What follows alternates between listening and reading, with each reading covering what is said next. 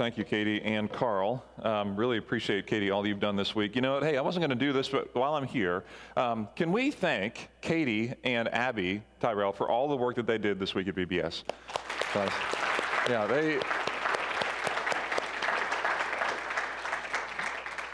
So, a few seconds of applause does not do justice to all that you did, Katie and Abby. I know I saw you here this morning somewhere. Um, you may be serving somewhere this morning. Anyhow, thank you so much for all that you've done. It was awesome. It was awesome. Well, I'm Tim Rogers, lead pastor here at Grace Point Church. Thank you for joining us online, and thank you for being here this morning as well. Um, I'm looking forward to this morning, and I want to jump into this series we're in called Teach Us to Pray This Way, and that is by talking about misunderstandings. Now, misunderstandings can be a funny thing. Um, well, Sometimes. Sometimes they can be. And Twitter, by the way, is full of people explaining how things were misunderstood. There was a mom who tweeted this. She said, My toddler was about to hit her head on a bar at the playground, and so I told her, Duck. She quacked at me and then hit her head. Someone named Claire tweeted, My husband and I were reminiscing about the time I texted him on my way home. I said, Can you start cooking those sausages? And then I added, a carrot three, looked like this as a cute little heart. He cooked, you guessed it, two sausages.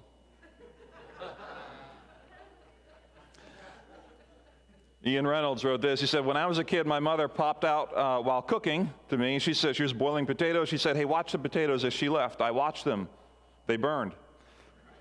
And then a guy named Colin wrote this. He said, I, was, I once made white sauce, he said. It was a bit thick, um, it was a bit thick, and I kept having to add more and more milk. And my wife said to me, How much flour did you use? Well, it says three or four ounces, so I used three and a half. He said, Yep, it should have been three quarters of an ounce, is what it should have been. So, misunderstandings, misunderstandings are, are replete, are thorough in all of our lives. And here's what I think happens that misunderstood things, I'll put it this way misunderstood things become misapplied things, right? When I misunderstand something, I misapply what I'm supposed to do. That's just the way that works. So I want to take this a little bit further. Misunderstood things become misapplied things, and misapplied things become miserable things. I'm stretching that a little bit. I was hoping you could work with me a little bit. And I know it's miserable, but I was in the miss mode and I just carried it. Misunderstood things become misapplied things, and misapplied things can become miserable things. Can you try to imagine eating that white sauce after three and a half, or three, whatever, you know, three and a half ounces instead of three quarters? Now, that may be true in general, but as I was reflecting on this, here's why I wanted to bring this issue up. Particularly when it comes to our faith, matters of faith, things that we think we understand about God. Now, I don't know what your story is in your faith journey, where you're at right now, but I'll just speak personally. There have been things that I have misunderstood about how God works. Let me just take, for example, the depth to which His grace comes to meet us. I have misunderstood in my own personal life the role of works and the role of grace. I'm not talking about just in my mind, but I mean actually in my day to day walk. And so for many years, I would say I really misunderstood the role of my faithfulness and my reliability and my dependability based on things that I felt like I should keep doing. When I misunderstand how deep God's grace is, I misapply how I should live. And I would say, if I'm honest, there have been miserable years of my own faith where I have felt like what I needed to do was to continue serving God to gain His pleasure continue to be faithful so that he would look down on me with favor.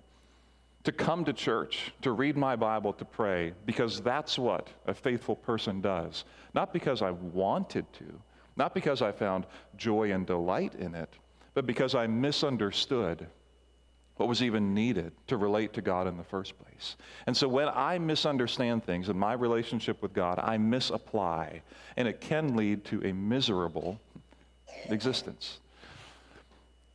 The reason I bring this up is because today, in this series on prayer that we're in, we're going to talk about an issue that's easy to both misunderstand and misapply and can lead to misery. And that is this issue in this prayer that we're looking at the issue of forgiveness. We're going to see a prayer in a minute. I'm going to invite you to turn in a minute to your Bible. And where Jesus asks us to invite God to forgive us just like we forgive those around us.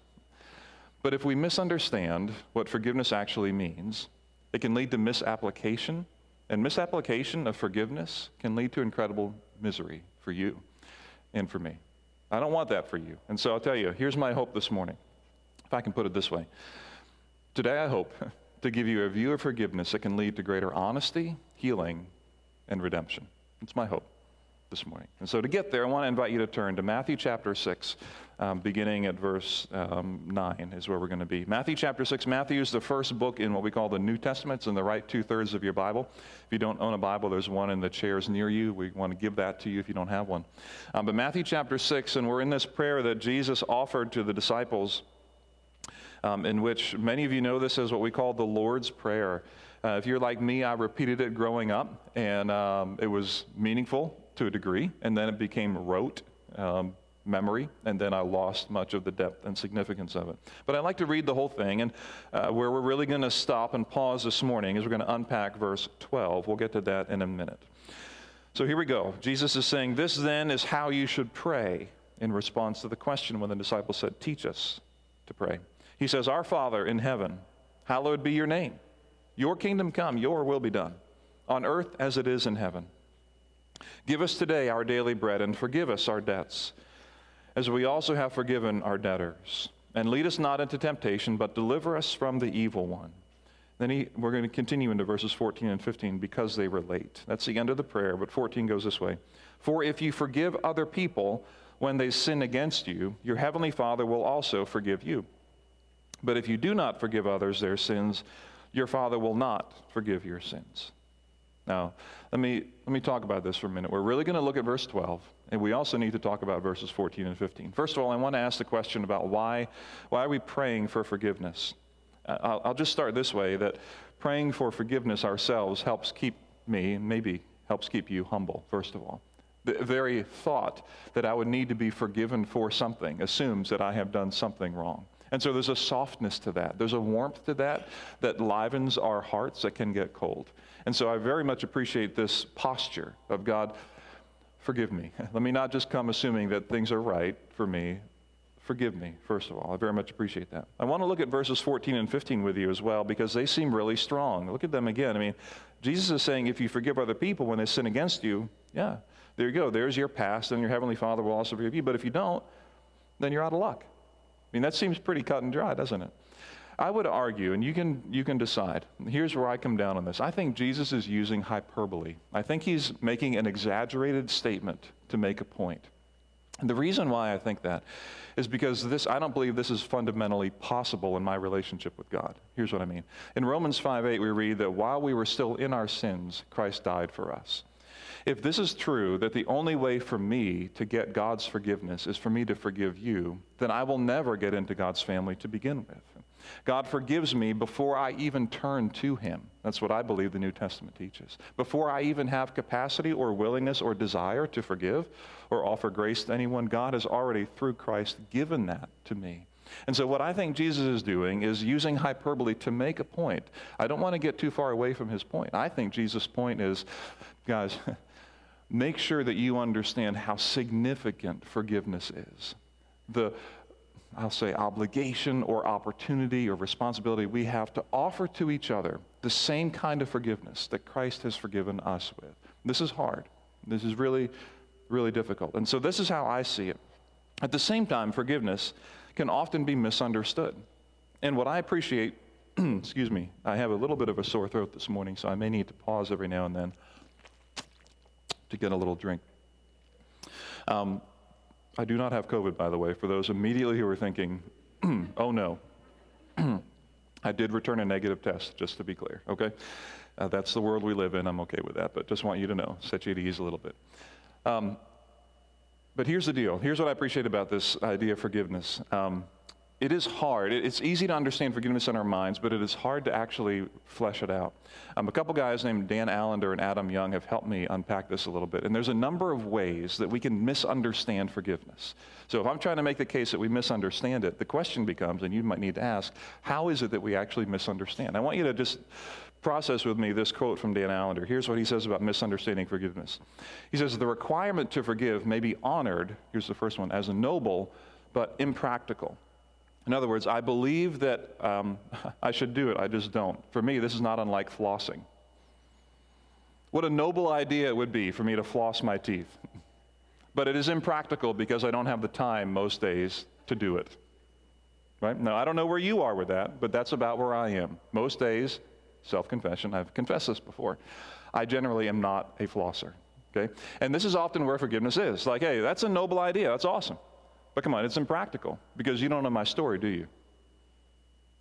And you're right, I don't know your story.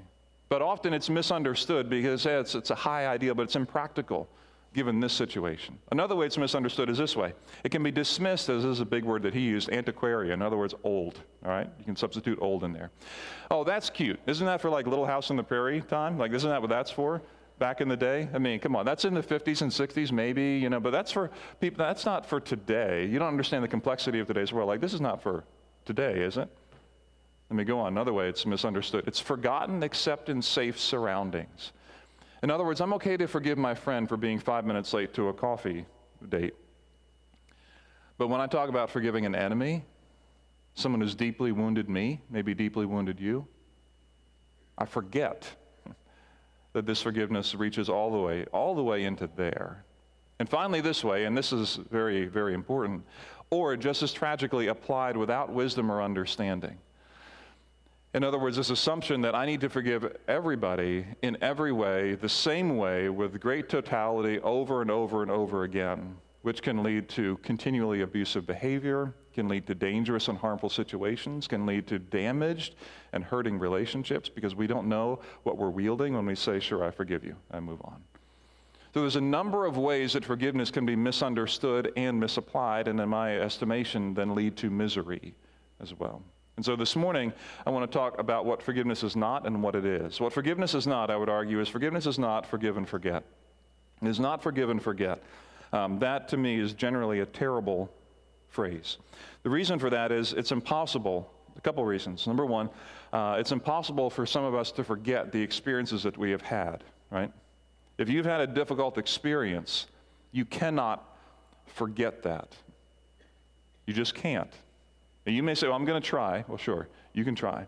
But it will come back. You cannot forget some things. It's just not possible. It's just not possible. The pain of losing a loved one, the pain of going through abuse, the pain of going through a loss of friendship and relationship. You just can't forget the betrayal that you encountered. It just doesn't go away. It's triggered later on by things. You can't forget it. It doesn't mean that you're a terrible person, but forgetting in the context of forgiving, I think, is very impractical. Secondly, in this, Forgive and forget allows us in our minds to escape the rage and anguish and hurt that the offense created. It allows us to say, we recognize it. We recognize it. Like, if this table is the bucket, if you will, that holds the anger that I have if you have offended me, or maybe you if I've offended you, and I know it's ugly because it's full of all kinds of hard, dark, angry emotions, I don't, I don't know about you. I would I don't want to deal with it. Forgive and forget allows me to set this stuff back here. It doesn't go away, it's just behind me. Like, I think it's still there. Forgive and forget just says that, like you haven't dealt with it, you've just moved it back there. Moved it back there. Very unhealthy, very unhelpful. And forgive and forget doesn't allow us to deal with God, who was absent when we needed him the most. It doesn't allow us to say, God, where were you? It doesn't allow us to expand our view of God who is present in the middle of some deep pain. Let me put it this way in case I, I, want to make this case strongly for you, okay? And so I want to push on this a little bit. Dan Allender wrote it this way, and I love the way he put it. The only way to forgive and forget mentality to be, is to be practiced is through radical denial, deception, or pretense. So if you're still unsure about forgiving and forgetting, I love the way he says it. The only way for the forgive and forget mentality to be practiced is if you're going to choose, I'm going to radically deny what happened, I'm going to deceive myself, I'm going to pretend that it never really hurt the way it did. That's what I'm going to do. That's what I'm going to do. And that is what some people do. What does that create? Misery. Absolute misery. It's a misapplication, it's a misunderstanding. It creates absolute misery, sometimes for decades in our lives. And so when Jesus says, I want you to to forgive others. So much that you need to understand that your forgiveness of others is tied in in some way to how God is going to forgive you. He's trying to drive it deep into our soul, but I want to encourage you to not think about it forgive and forget. That's incredibly unhealthy and unhelpful. But rather to think about it another way That is this forgiveness is forgive and remember. Forgive and remember. What does that mean? That sounds so, so different, maybe, than what you've been used to. Forgive and remember. And here's what I want to say about this. And again, my, my, I'm sharing with you some thoughts from Adam Young. So if you want to talk more about this later, I can share some more ideas with you. He helped me think through this framework. There's four things that we think about when we think about forgive and remember. What does that mean? Forgive and remember starts this way. It means this. I'm first of all, I'm going to remember and I'm going to name the harm specifically that was done. People have hurt you. It's not enough just to generally acknowledge that there's been a hurt that's been done. If there have been people who've walked out of your relational circle, you felt betrayed by the loss of them. It's not enough just to say, oh, when I think about, you know, Bill or Joe or Susie, I feel hurt. Okay? Talk about what happened when they walked out, when they no longer respond to you the way they do, when you feel ghosted, you see them in the grocery store and they walk by you and you know that happened. What is it specifically? Name the harm specifically. Not just that I've been hurt by my parents, but if your dad was a drunk and came home for your 16th or 18th birthday party, made a fool of himself at your 16th birthday party, name it. Not just my dad hurt me. When he came home and he was drunk on my 16th birthday party, I felt such shame for him. If your mom or dad would make fun of your weight, make comments about how you looked as a young lady, name it. Not just that I was hurt by them, but name it. You have to remember the harm and name the harm specifically. Not because we love to get into painful situations, but if we don't remember, then we don't understand the debt load that we have to forgive. And you're offering a forgiveness that is incomplete because you haven't understood what you're forgiving yet. And so the harm that you have experienced needs to be named specifically. You must remember, first of all, what happened. Joseph, by the way, does this in Genesis 45, just in case if I can anchor this to the scriptures a little bit. If you remember that story, it's okay if you don't. Joseph was sold into slavery by his brothers, basically, and went years and years and years um, away from home in prison, and then found his way uh, into leadership. And as his brothers were coming before him at the end of the story of Joseph in Genesis, what happens is he, his brothers now stand before him, and Joseph, now in a position of power, he names himself for who he is, and he specifically names the harm that they did to him. He says, I am Joseph, your brother, whom you sold into slavery. Why is he doing that? Just to twist the knife? No. It's important to name the harm that was done so that you can do the next thing and move toward forgiveness. It isn't about making things worse, it's about actually moving toward healing. The second thing to remember is this remember not just the harm that was done, but remember how God has embraced you. Meaning this I don't believe that obligation alone can motivate forgiveness. Some of us, well, I'm, I'm obligated to forgive because I'm a Christian. Okay, sure. You might try to do that, but a warm heart is needed to truly forgive. Seeing again how God, through Christ, has come to save me in the middle of my junk. Remembering again how God has embraced me in the middle of my own sin and shame is necessary to remember. Because not only do I need to remember the harm that was done to me, I also need to remember how God has embraced me. That's part of remembering. When we forgive and forget, we give no opportunity for our hearts to be warmed again by the truth of the gospel that we need to remember again this is how God has embraced me in the middle of my own pain, shame, and suffering. Third is this I want to encourage you to continually pay attention to your heart toward the person who hurt you. So, in other words, you're going to continue, most likely, to feel a variety of things toward an individual who may have hurt you. The question becomes do I feel contempt? Do I feel anger? Do I feel a real desire to forgive? How is it that my posture toward the person who hurt me is changing as life goes on? Sometimes it happens, and I don't know if you've seen this, but some people do this. Some people recognize their own heart when they want to be um, cool or distant from the person who hurt them. They're okay not to engage them anymore. They're okay to pull back and be distant.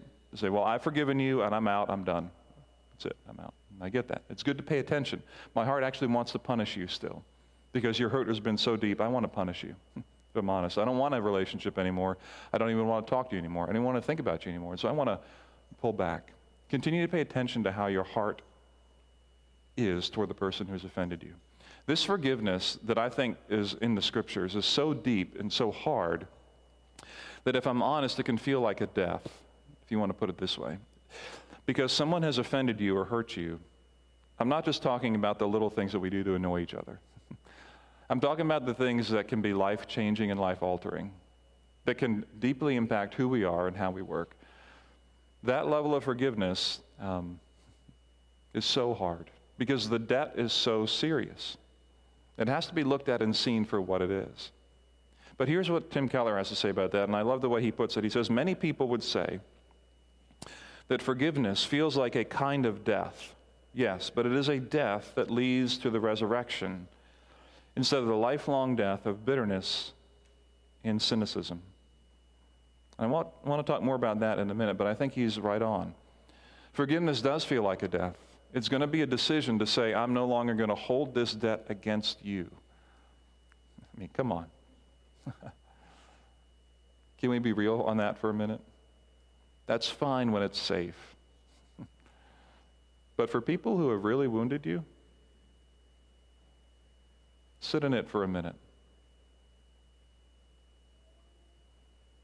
I will no longer hold this against you. Not for the people in this room who are safe, but for the people out there in your family, in your friendships. That's, that's an ask. That's an ask. It's huge. Which is why the fourth step in forgive and remember is repeat. repeat. What's going to happen um, for you, I think you will find this if you haven't already found this already, that you may choose to forgive, but as life goes on, it's not unlike the layers of an onion. More and more of what the offense meant to you will become uncovered. You will find that that event, that moment, that conversation, that broken relationship, it meant something to you this year, but next year and a year later and two years later, you're going to realize that actually meant more to me than I realized. You're going to cycle back to the pain, to the harm to the struggle. And so I want to encourage you to think through this process not as a picture, but as a movie scene, one that continues to move with moving characters and moving people. And as the chronology unfolds, so too does your own understanding of what's really happened to you and how God is meeting you throughout the process. So I want to encourage you name the harm specifically. Remember how God has embraced you. Pay attention to the condition of your heart toward the person that you're supposed to forgive. And repeat, and repeat, and repeat. I'm going to ask this one of these final questions here. Let me ask this why do this? What I'm asking you to do is to take Jesus' call here to forgive us our debts as we forgive our debtors. To forgive us our debts, assuming that we have forgiven our debtors. I'm asking you to think beyond safety, beyond the people around you who are you're not even seriously upset with, but the people who have deeply wounded and have significantly changed the trajectory of your life. The things that trigger you, the things that really deeply wound you and move you. Because Jesus is saying, forgive those. And then he goes on in 14 and 15. We read those verses, right? If you don't forgive other people, I'm, our Heavenly Father's not going to forgive you. I think it's hyperbole simply to push how hard it is and how much He wants us to do this. How much He wants us to do this. So, why do this? Why forgive? Two reasons. Here's the church answer. You ready for the church answer? No response. I'll take that as a yes. We're ready for the church answer. Um, because God said so. How about that? How's that for obligation? How's that for a sense of duty? All right? So if that moves you, have at it. But I think it needs to go deeper than that. All right, it's in the Bible. Jesus encourages us. This is all true. Let me go further.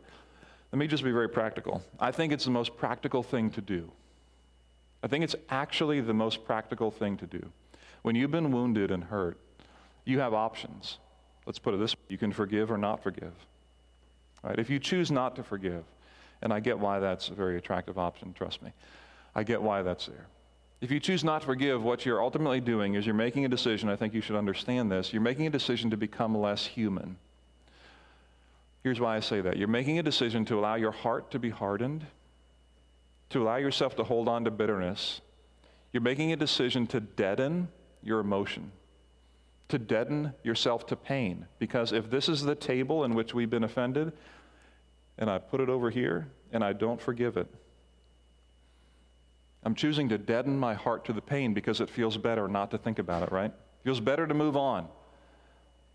But if you've grown old enough at all, as old as I am or older, you will come to learn that you cannot deaden your heart toward pain without also deadening your heart toward joy. You cannot choose to selectively deaden parts of yourself, and neither can I. And so when I choose not to forgive, I'm choosing not to remember, I'm choosing not to deal with my pain, and I'm also choosing not to embrace life and love and joy, freedom and humanity, the way that God designed it to be. So, why forgive? Not only because God says you should forgive, but also because when you choose not to, you're making a decision to over time become less and less human, moving away from how God has designed you and designed me to be. Adam Young puts it this way about forgive and remember. He says, Forgive and remember makes redemption possible, which means evil does not win. If you forgive and forget, evil will win because you will be forced to push aside memories that you should take a moment to sit in. If you forgive and remember, you will have a chance to really name where you have been hurt. And you will have a chance to remember where God has already forgiven you. You'll have a chance to remember the gospel again, and it will do nothing but soften your heart over and over and over again, even while it is terrible to go through. Forgive and remember makes redemption truly possible. And so, my last question to you is this Is there anything that I need to, you need to? Forgive and remember.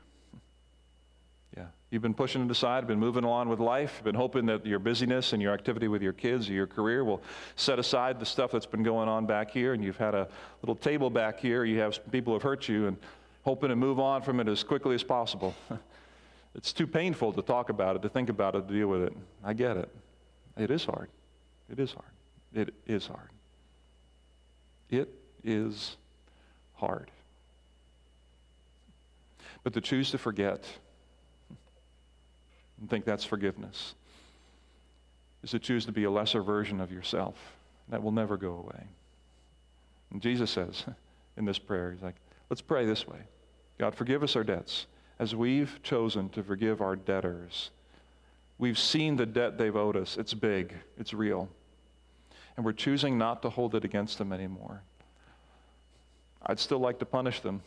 I still want to hurt them for what they did. But I'm choosing to forgive because I don't want to deaden my heart to how you have made me, God. I want to experience life and life to the full.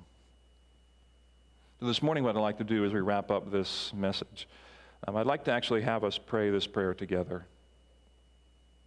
as a body. And if you would like to join in, I'd love to have you join in uh, in this. I'm going to put the, the prayer up here. We're going to go through it slowly um, because I have the clicker, and that's what I'm doing, all right? because I want us to be able to just take a minute uh, to sit in it for a minute and to go through these lines. So, if you will, I'll click through these, and when they come up, I will lead through them. If you are comfortable, I'd love to have you join in as we read this together and just reflect on what these lines mean as we go through this prayer that we're familiar with. Here we go. Our Father in heaven, hallowed be your name. God, I pray that you would help us to see you as a father who's a good father in heaven.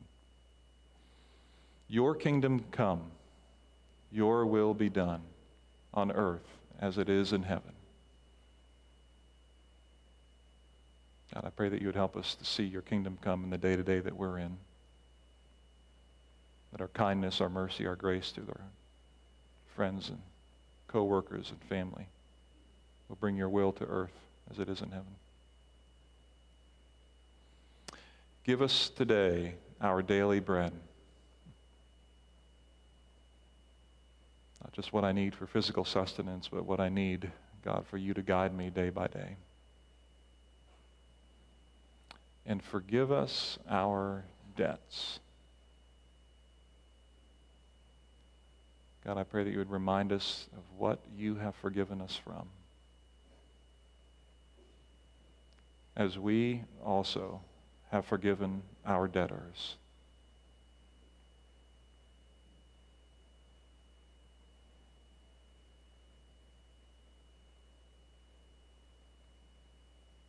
And lead us not into temptation, but deliver us from the evil one. God, I pray for us this morning that you would give us the courage to enter forgiveness. Forgiveness that is honest. Forgiveness that is courageous. A forgiveness that can bring redemption. Because it's a forgiveness that remembers. It's a forgiveness that sees the debt and chooses to forgive it in its fullness. Not because we're still not hurt but because we want to live.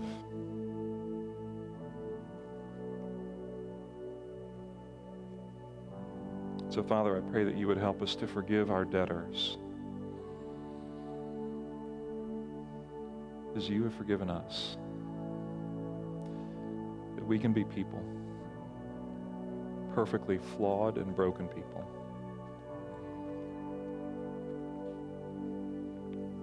Who can wield the redemptive power of forgiveness in all of its hard ways. This is an act of courage, an act of boldness. I pray for us as we sit here and listen to this, that you would help us not to walk away without doing what we need to do. Help us not to forgive and forget. but to remember because of redemption's sake, to be overcome by your mercy and wrestle with our own anger and pain. Father, we love you. We thank you for being a good God who can handle all of this stuff more than we even understand. It's in Jesus' name that we pray. Amen.